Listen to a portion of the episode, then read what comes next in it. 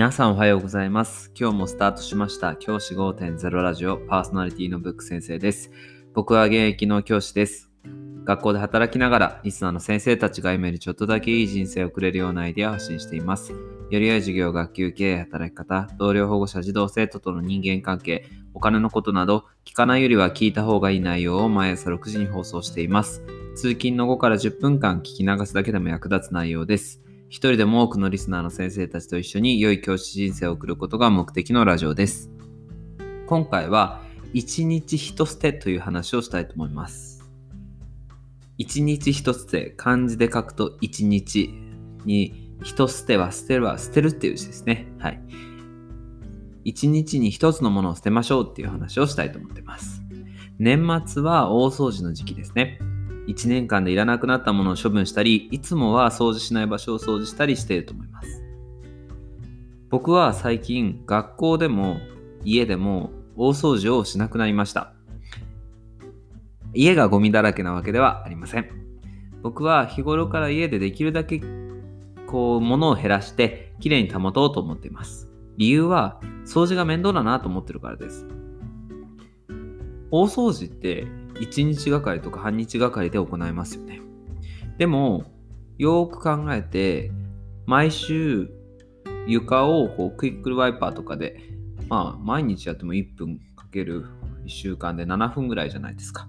そのぐらいで済む、掃除すればきれいに保てるわけですから、大掃除をしない手間、大掃除をする手間よりしない方が絶対に時間的にロスが少ないなと思ったんですよね。なので、学校も家もきれいに保つっていう風に心がけています。そうすることで掃除の手間を省くことができています。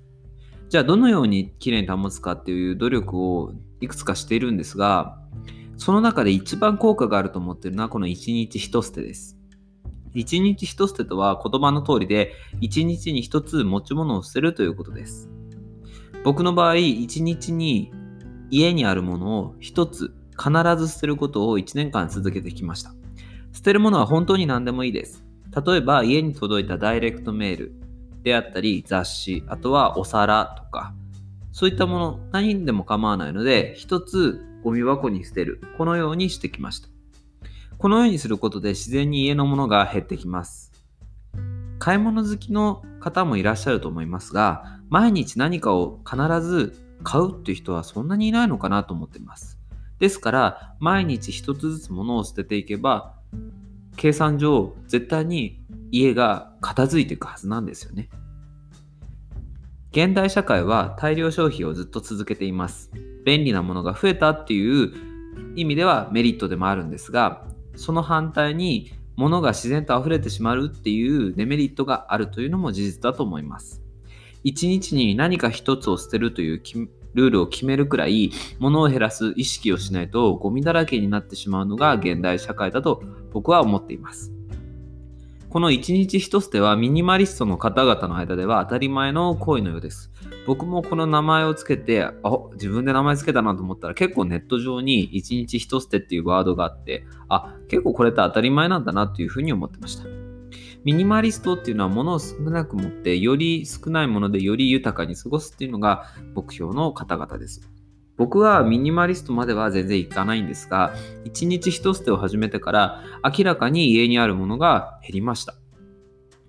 一日のな中で何か一つを捨てるということは、家の中にある一つ一つのものについて改めて考える機会になります。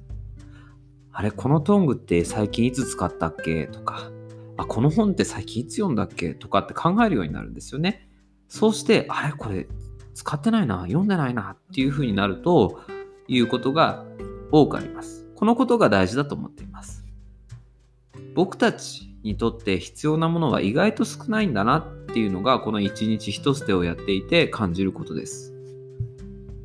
ぜひ2021年は一日一捨てを実践してみてはいかがでしょうか。1年間で365個のものを家からなくせば家は確実にきれいになると思います。またこれは学校でも一緒です。私は学校でも一日一捨てをやっています。